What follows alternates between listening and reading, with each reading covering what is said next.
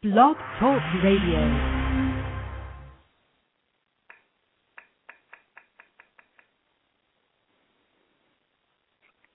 Hi, welcome to Blog Talk Radio.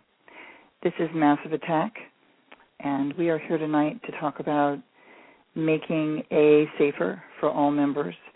And I would like you to all call in if anyone um, would like to call in. I'm going to give you the number first, which is 818 475 9211. That's eight one eight four seven five nine two one one.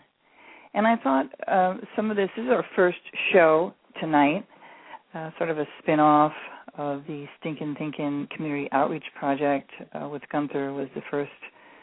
We have about seven or eight shows.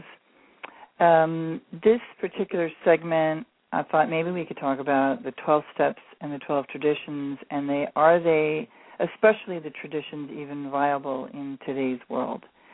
So maybe a discussion surrounding the controversy, the controversy that um, you know many individuals feel that uh, you don't need to be powerless to get sober or to stop an addiction, and that perhaps the tools that were created in 1936 uh, really could use to be updated. There's a lot of us that feel this way.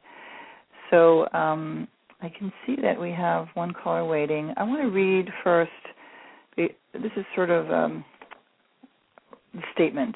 We, a group of members of Alcoholics Anonymous, or you could say NA, um, feel that no member should be ever sexually harassed or financially pressured in any way. That it is up to us in the rooms and in our groups to protect the minor, the new person, young and old, from any unsafe predatory behavior. It is up to us to make the group a safe place. And then it's time to raise awareness regarding behaviors that are adversely affecting the atmosphere of recovery in our meetings. One, we are not a dating service or walking ATMs. They seem to like that one. Uh, sponsors and old timers should not abuse their position of power and authority. We are trusted servants.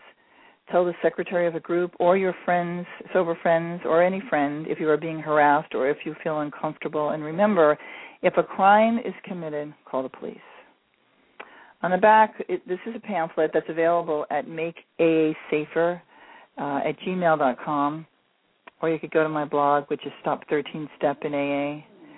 And um, uh, let's see, we all deserve respect and the right to get sober in a healthy, empowered environment. So, you know, what, a lot of the stuff that I'm reading off of this pamphlet that was written by a group of members, you can hear my cat in the background here, um, is stuff that is nowhere in the literature. And um, so, um, wow, and a dog here that's barking. I'm going to bring Todd on. So let's see, Todd. Hey, Todd, are you there? Let's see if I can get him on here. Todd, are you there?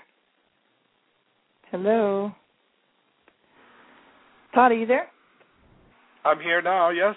Oh, good. Okay. Yeah, I was clicking on that button and it wasn't releasing it because my uh, my dog and cat here think they want to join the radio show. anyway, um, so I thought we could start with. Could we start with chapter five? It sounds good to me.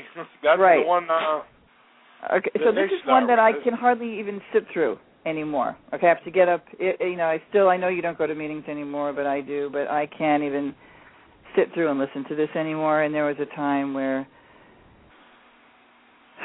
it doesn't matter if I once liked it. Um, where I got sober, they did not read this before every meeting. So that was refreshing. All they did was read the 12 steps, and then you got into people talking. But rarely have we seen a person fail who has thoroughly followed our path. So maybe we could say, you know, we see people Rarely fail. have we seen a. Per- go ahead. No, no, go ahead. What were you going to say? Rarely have we seen a person thoroughly follow our path. that would be more truthful. Right. Or, you know, rarely um very often or some sometimes we see people fail. It, it's just it's it's ridiculous for a statement. It's not a true statement that we rarely see um anyone fail when they have thoroughly followed the path. Um, and the next line is even worse. You know, I, I was saying to somebody I'm very close to that why is it that people with 15, 20, 25 years of sobriety have so still such low self-esteem? So this next one, and a lot of what this is read every every time they have there's a meeting in Southern California. Mm-hmm. Um, those who do not recover are people who cannot or will not completely give themselves to this simple program. And then it goes on to say there are men and women who are constitutionally incapable. What does that mean? They're constitutionally incapable of being honest with themselves. Is that you know they're what's that word for someone who's a liar? They can't stop, you know, psychopath or sociopath. Right, right. It's somebody who's so sick and such a liar that it's it's part of their core principles. Right. Um, well, they're such unfortunates. Oh, but it's not their fault. They're born that way. Oh, you're born a liar? Wow. they're not I've never seen, you know, as I've started to go on to Stinkin' Thinkin', which if anyone's out there listening, I don't see anybody out there. I think we have somebody else in the chat room. But it doesn't matter. What matters is, is that we're speaking out here that um they are not at fault. They were born that way. Uh I don't think so. I don't think so. What do you think about that, Todd? That they saying it's not think, your fault. Mm-hmm. I think it's a uh a crafty piece of language there um, that's designed to sound like it means certain things, and it's really designed to manipulate people. First off, when they say, "Rarely have we seen anyone fail who has thoroughly followed our path," if you're not paying close attention, that that almost sounds like, "Rarely have we seen anybody fail." Um, mm-hmm. Period. You know, it's it's right, right, it's right. Like, like a, it's very, an upfront right, it works all guarantee that this will work for you. Mm-hmm. Mm-hmm. And then comes the disclaimer. You know, the Mhm. disclaimer that if it didn't work for you, then it's it's because you're a liar Mhm. or you Mhm. suffer from a grave emotional. Did you get to that part yet? Yes, you yes, know, and, and you know, I, I have to tell you that uh, you know you know this, and uh, but maybe some of our listeners don't. That I got here at 18, really young age, and when it said here, you know, that we suffer from grave emotional mental disorders, you know, I was just terrified when I saw that and thought, oh my, you know, am I one of those? Mm. and that we would, you know, in that other part where it says, you know, we'll have like men who have lost their legs, they never grow new ones. You know, it took me a couple of years to meet it. Like, like the whole thing that I was sold. I felt like, you know, there's a lot of talk about right now on Stinkin' Thinkin' and some of the blogs about, you know, that they were selling like the, the books of Think and Grow Rich in the 30s. You know, coming out of the Depression, that they were trying to sell you something. They were trying to sell books, and in fact, he was and um that you know to that I was people were trying to convince me eventually that I was to beat you down you know it, it was actually there was some influences of the Est Esalen Institute that was in from Southern California that I do think was influential in the 70s of beating down somebody's ego and then you could like start fresh you know oh we can Mhm. create you and mold you to the way that we want to do this was going on in the 1970s. Right. Uh, I I think that um. Was I that your experience, Have you ever been to any of those? Have you ever been to any of those seminars? You know, for like the workplace where they they really try to talk you up into uh the motivational seminars. They're a big thing. A few years back, they were a huge Mhm. thing. Customer Yes. excellence and all of this type stuff. mhm, and I mhm. think that that the the way that a the old AA literature is set up, it it almost seems like a the precursor to that, a, a type of um I don't know. There was a lot of Norman Vincent Peale out Yes, there. uh-huh. Um, Mhm. you know, um, what did he write? How how to win friends and influence people was Yes, it, or was yes, it the power uh-huh. of positive thinking? Yeah, the, what, well, uh, uh, one of those. But there, people it's, talk it's a lot all in that those. style. It's it's really got this whole. um It's almost designed to sound like like a motivational hmm a motivational seminar of some type. But then they put the AA gobbledygook in there about about how powerless you are and and useless, and they they do try to break you down first. Yeah, I mean, I, I really think so. Uh, I think that if I read it now, I had I made marked this other page too, where it talked about um, that. Uh, let's see, it should be pointed out that. Oh, here it is. This is this is to the employers, but I thought it was a weird paragraph where if a man accepted the offer, it said um, the physical treatment is but a small part of the picture. Though you are providing him with the best possible medical attention, he should understand that he must undergo a change of heart. To get over drinking will require a transformation of thought and attitude. And, you know, I have to say that, uh, you know, what I see in meetings now is actually the real opposite of that. Um, first of all, there is no physical treatment uh, in Alcoholics Anonymous. You know, it is, I think, the biggest problem I have now is somebody a drug courts sending I've actually seen this in um an email somebody sent me about drug courts that they sentenced the criminal to sessions. I don't know where Alcoholics Anonymous ever became a, like a professional session, first of all, Mm-hmm. where, you know, it's just the blind leading the blind, somebody who's managed to stay sober and uh the people with more time are going to you know just they think they can tell everybody else what to do because what they're sober 20 years they're going to tell you who to marry and what you should be doing about this important decision and maybe you should be investing your money in uh with me or whatever some of them it doesn't even take that long. You can become an AA guru in three or four months if you uh, apply yourself to learning the lingo, and and then you can become the manipulator.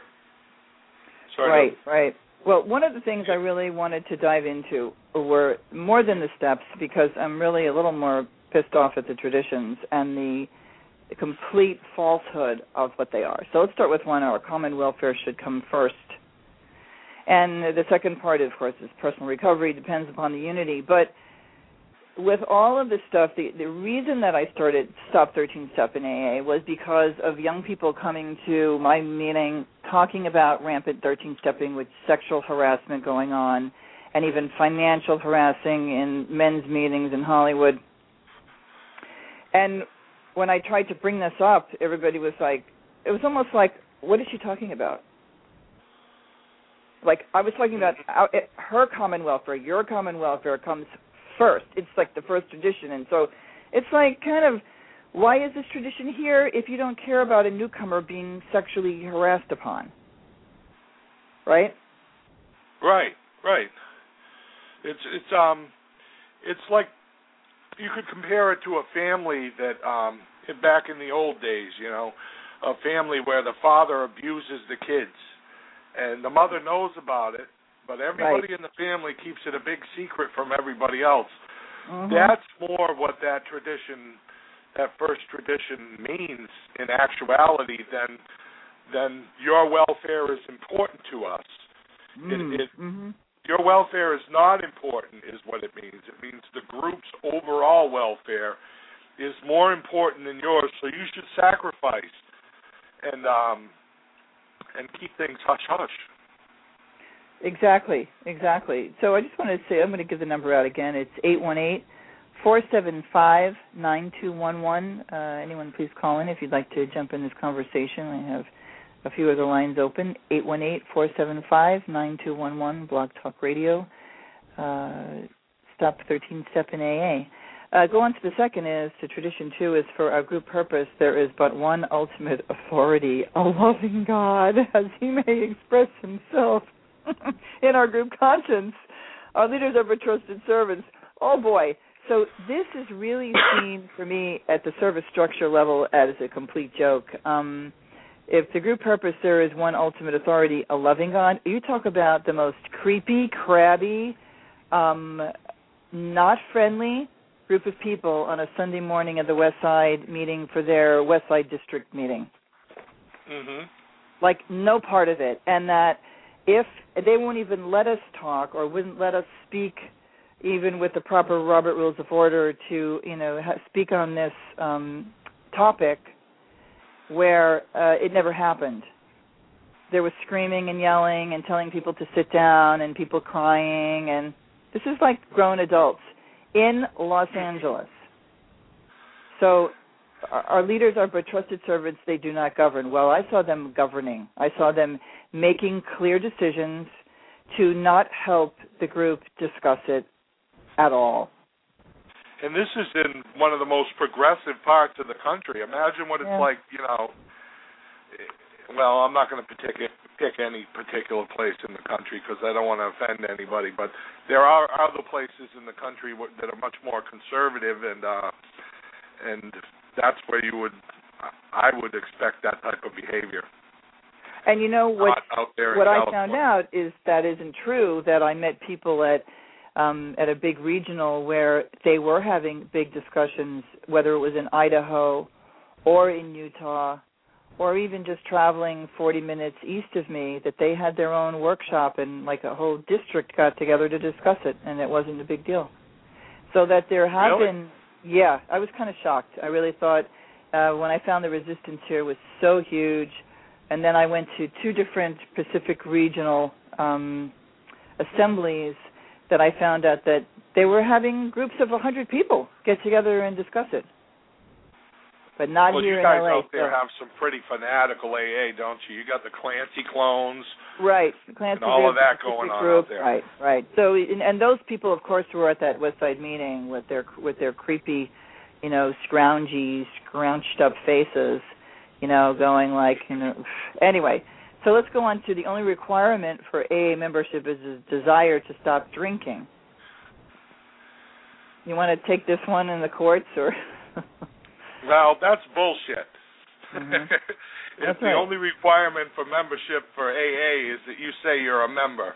And uh not even that. The courts can say you're a member. They can they can force you into AA with Mhm. no desire whatsoever to stop drinking. And AA supports this by signing the court slips. So Mhm. they and uh and also there's been uh publications by AA about cooperating with this type of you can find them at the AA.org website about cooperating with courts and and um so signing slips is encouraged by the GSO itself. So um requirement being uh desire to stop drinking is another lie. These are all lies. Right, right, right. Um, the next one is each group should should be autonomous except in matters affecting other groups or A as a whole. And uh, you know, I, I really thought then when criminal activity sort of reared its head, which was pretty quickly, or as we started to work on it, you know, it was like two months, and people were talking about rape to me, like not thirteen stepping, like wow, there was that, but it was like rape. I was like, okay, wow, what have we got here? So um a- as it got deeper, you know, it says each group manage its affairs as it pleases, except when A as a whole is threatened. And uh you know, I know that they were written really, really long time ago. It was 1950s, and uh it's just ludicrous to me to think that I don't know. I don't know. It, you know, it just is really pathetic. It's what it's really pathetic. What's pathetic, I find, is sitting in a meeting and the way that 40 smart, intelligent, they're lawyers, they're this, they work on film projects, are sitting there just you know glazing over, listening, nodding their head like like this is a fact, and it's not a fact. We'll go on to the next one, which each group each group has but one primary purpose. Oh, don't go on yet. Um Oh, okay. Why? What do you want to say? Uh, I, I wanted to say, call me a conspiracy theorist, but Mhm. it seems like all of these traditions are are designed to protect this organization, especially this one. This is AA's way of saying we're not responsible for our own groups, and Mhm. um, and. I believe that the traditions were designed for this type of thing, so so that AA could always deny responsibility for what goes on within AA. Um, this didn't happen by accident. Mhm. Everything is is carefully crafted for a purpose, and the purpose is that the cult survives, and is able to deny responsibility for its members and responsibility for the things that the cult does. It seems like almost everything within AA has two meanings. The meaning that the the idea that when first exposed to to it, it seems like one thing, but then later on, as they say, more will be revealed, and more is revealed. Right, right. Yeah, I think that is true. That um, I think though that um, along with the conspiracy theory, um, no one. Uh, a lot of hear people talk about this, but no one has sued for the stuff that we've been talking about. There might have been really small suits, um, like the one I knew about in another 12-step group for slip and falls, which happened over and over again to the tune of 70 grand. But no one has done it. So people think, well, this is what would keep something from having a suit go through, which would be you're right about this tradition, but it's a tradition. It's not the law. Like we actually have laws in the United States, and uh, this is, but it, it is, um, it is a strange, strange program because it's not even a fellowship anymore. I'm not going to call it that, you know. And they sit and read that. Alcoholics Anonymous is a fellowship of men and women. We share our experience. It's like no, it's it is. It's a fellowship, really. I don't see that. Um, well, what do you think it is? It's cult. I think it's cult now. I think it's a it's a program. It's a it's a culture. You, even said this before. You know, it's a type of philosophy. It's a culture. To some people, it's their religion. I was like, a religion? This is your religion? Let me run. Let me get up from this table, from this coffee shop, and run out the door right now. if you think this is your religion, this is not a religion. And in fact, a lot of people in the meeting they they make up this shit like it's a religion, like you know the way they believe in God. And I'm like, oh my god, that's from a book from the '70s.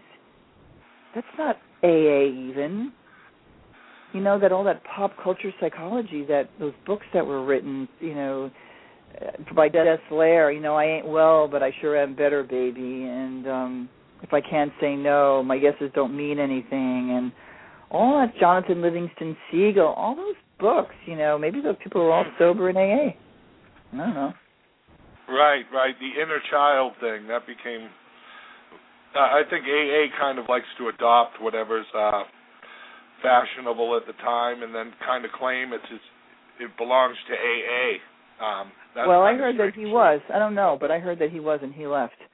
That author, really? and that he hate, and that he hated AA. Yes, that he he was before his, you know, most of our, our time here. But um, you ready to go on to number five? Let's do, do it. That? Each group has but one primary purpose to carry its message to the alcoholic who still suffers. Isn't that just like another previous one? They're all starting to sound the same, aren't they? Yeah, they really are. Uh, let's see. Uh, each group has but one primary purpose. Okay. Well, you know what? You know, did you see The Matrix? Yes. The movie. Okay. So you know how they like get plugged in? They sit in that chair, and they like plug in the back of their brain. Right into an I alternate leading- reality. Right. One of the last few meetings that was kind of large that I led or spoke at, I guess as a speaker, and then they asked you questions. I looked around the room and I noticed this kind of a lunch meeting where you have 25 people are all sent by the court, you know. They look uh-huh. terrified. I mean, they look completely freaked out that they're in this group full of like slime bags and a sprinkling of nice, normal garden variety sober alcoholics, right, in the group. And um you know that these people uh they really those people don't belong there, you know. But there's like this sense of they shuffle in and they sit in their chair and it's like they're just they're plugging in like I'm coming here to get my fix. Uh, and I leave. You know, there's not this sense of real community uh, that I once saw, you know, years ago. It's a strange kind of I'm going to, you know, I'm going to get fixed. I'm going to get fixed. Like how? Right. Well, how is sit down, shut up, and listen? Have you ever heard that one? That's a Mhm. slogan um, that that I don't hear talked about a lot. Sit down, No. shut up, and listen.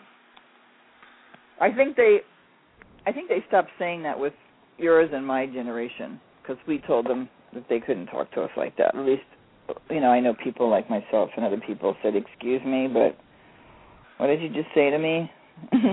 Tradition six, right. right? And, and this is number six. An AA group ought never endorse finance. Oh, this one, this one is so such a lie. This is the biggest. This is the billion dollar lie in the industry of addiction recovery. An AA group ought never endorse, finance, or lend the AA name to any related facility or outside enterprise, lest problems of money, property, and prestige divert us from our primary purpose. So it's maybe not the group, like the little group down the down the way, or the little group, you know, down the street from you, but AA has definitely lent its name. Right? If we were to Google 12-step rehab related places, Oh, want- Jesus, AA smeared all over everything. It's that's that's such a bullshit lie. You know, it's. I'm I'm going to go right back to my first rehab here. Um, AdCare Worcester, the premier rehab in the Northeast. It, it was all about AA. Maybe they didn't name themselves the AA rehab, but what they were Mhm. doing in there was AA. Mhm. You know. Go on. You were on a roll when you Oh, but that audio. some, well, I also the other one was uh, I just was looking in the chat room uh to see there were a few more other people in there. I want to say hi to friend the girl and there's politics man. Hi there. Um and J.R. Harris is there. Please call in if you want to. Uh the number is to call in. Uh, the new radio host me massive attack who still has figured this all out is eight one eight four seven five nine two one one. So here was something that was fabulous that was on the Stinkin' Thinkin' site, which was the never-ending thread. I think it's right under it is follow the money. So they had put because I have been talking about this money thing for a while, and finally, and people would still some people would think it's like there's there's no money there, and I'm like, guys, I have the financial report from last year and the year before, and it's disgusting. It's twelve million dollars a year, six million gets paid to you know, to these guys' jobs and to retirees. So then they everyone starts to dig, and so on that other thread um, came the tax returns, which I read 36 pages of them, but the size of the industry, and then they went to show like. uh who was it? It was Hazelden. Oh my God! Like it's like 180. So 180 million dollars they have in a reserve like AA has like 12 million. I mean, people, I swear to God, you were there. You called in when we were on Big John Radio. Remember that one? Uh huh. Yep. And the guy who was talking to Big John, not the gentleman who owned the the club, but the other guy, and he goes, "Oh, oh no, there's not a big main office. There's a little, there's a central." I was like, "Have you been? I've been there." You know, it's in this big interfaith, you know, interfaith building on Riverside Drive and uh, with all of these other religions that are in there. But the point being that there's twelve million dollars in bonds, and that six million dollars is being paid to twelve people plus the retirees plus, you know, Bill's family and Lois's, you know, and never mind what Stepping Stones makes on mugs and T-shirts and hats and. so when I when I sit in a meeting now uh, which is getting very hard to do. And I've heard this one. I, it just makes me sick um, that people think that. And then someone else sent me an email about there's going to be a drug court, um, a drug court, uh, like a a training session. There's going to be one here in Anaheim and one in D.C. And the judges are going to be there, and all the parole officers are going to be there, and all the lawyers will be there that deal with this, and all the rehab people. Why would they want an answer, Todd? Why would they want us to come up with something like either smart recovery or a way like Amy Lee Coy found, which was she did it on her own, or like you did? You want to tell us a little bit of what you did? Oh, it didn't cost yeah, you an I guess I and a leg? could. Um, I I failed for years at the AA model because the AA model doesn't work. It's it's bullshit. Um, they never gave me the skills or that I needed to Mhm. deal with my problems, Mhm. and my life got worse and worse. so I loosely put together what I would call a personal recovery plan, which was basically um well first I took a drug called naltrexone that really helped me to uh beat down the cravings Mhm. and then I read I read books um and tried to understand things about um cognitive behavioral therapy and stuff like that in order to deal with emotional management. I I got involved a little bit with smart recovery and a little bit with LifeRing and and whatever I could find and I took bits and pieces that from whatever I could find. Um, one thing that was really helpful for me was something they call the wheel of life, but I kind of changed the way they use it. I the wheel of life is just categories of your life, basically like um, family and friends, finances. Um, it gave Mhm. me a, an easy platform to work with, and what I did Where was is that I, from? Is that from Smart or is that from LifeRing? um, it's it's from neither. You can actually life coaches use it. Oh, if you okay. look up a life coach, you'll usually find the wheel of life in there. Not the Buddhist wheel of life, just the wheel of life. yeah. And so what I did was I went by category and I I I focused on problem solving in and the wheel of life gave me a good platform to work from because my head was kind of jumbled and I I just looked at my life as a big mess. I didn't even know where to start. So when I was able to break it down into categories and say, okay, finances. What are the problems in finances? What Right. resources can I find to help me with these Right. problems? And and um and then set small goals and larger goals. And you know, I'm still working on some of this stuff to this day. But um some of the I started with the most major, most glaring issues that I had to deal with and um Yeah, you know, one of them is, uh, I want to jump in. Two of them that I think are huge that I see in the program. One is anger, right? uh-huh. One is money. Another one is relationships, okay? And I've done a like boatload of work because I had huge rage. I was smacked around and beaten, grown up in a, you know, uh, father who drank and um and the money, you know, they got we got evicted from our home and um they filed bankruptcy when I was a teenager and in relationships, you know, they got divorced and my mother was hitting my father over the head with the wine bottle and the 34th precinct, you know, they knew who my family was. It was not a picture of learning how to communicate, how to be adult, how to take care of your money, right? And how to say, "Oh my god, you're hurting my feelings. I need to take a little break right now." it was more like F you, F you, blah blah blah, right? And so when I once I sobered up, I didn't mean to interrupt you, but I love I wrote it down in the in the chat room, the wheel of life. There's so many great tools and I want to share two of them. One is the Feng Shui of Abundance by Suzan Hilton and Creating Money.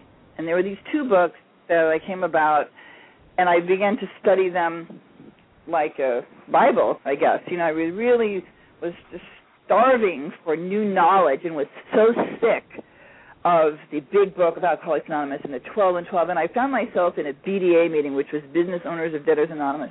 And they started to talk about this other literature, and I was like, oh, you got to be kidding me.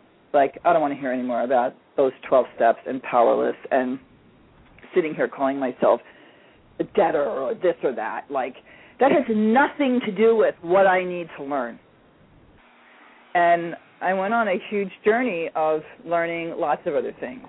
And one of them is that calling myself a debtor or even, I guess, at the end of the day, an alcoholic, does that really matter? I don't think so. What do you think about that? Right. What do you think about that? You think people need to? I know we're, a lot of us have changed our ideas and do not think that powerless based philosophy is necessary any longer and um or even calling yourself an alcoholic a lot of i see a lot of it going to alcohol dependency you know everything is not an addiction i'm sorry it's not everything is not an addiction what do you think about that Well, I think that labeling yourself is is a bad idea. Um and I still find myself calling myself an alcoholic from time to time because um because I did it for so many years. Um you know, it's hard to get rid of that mindset. Um uh, mm-hmm. and I'm still working on it, but I I think it's a bad thing to introduce somebody to when they first walk in the door that they need to label themselves as permanently um that they pigeonhole themselves as this this personality profile um that AA hands you and I think it's a terrible idea. Can I take a second and get back to what you were talking about as far as anger management and stuff like that? Yeah, the wheel of Life, because that all goes into that. I really, really like that. I'm going to Google that when we're done. So yeah, go ahead. Let's um, talk about talk- anger. Mm-hmm. Well, you were talking about they didn't teach you how to deal with anger, or you know, they didn't mm-hmm. teach me how to deal with anything really. Right. Um, but but you supposed to pray on it, Gunthar? Yeah, we were supposed to all pray on everything and give it to God. We're gonna get on our knees. Okay. That's where I'm going with this. It, you know, everything every time you had an emotion that bothered you, yeah. AA's answer is to label it as something that is is um evil, basically, mm-hmm. and put it in the God box. Put it in the God box. and somehow it will magically dissipate and you will no longer it I don't understand the process. First of all, what's your part in okay. it, Gunthar? Right? What's your part in it? Like, well, is your ego right, out of whack? let me just keep you really small so you have like 17 years of sobriety and you still feel really really small right?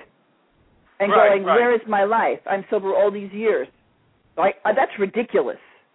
And you you have this un let's say you have an underlying issue. Uh my father my my mother's boyfriend raped me when i was a kid right? Oh my god.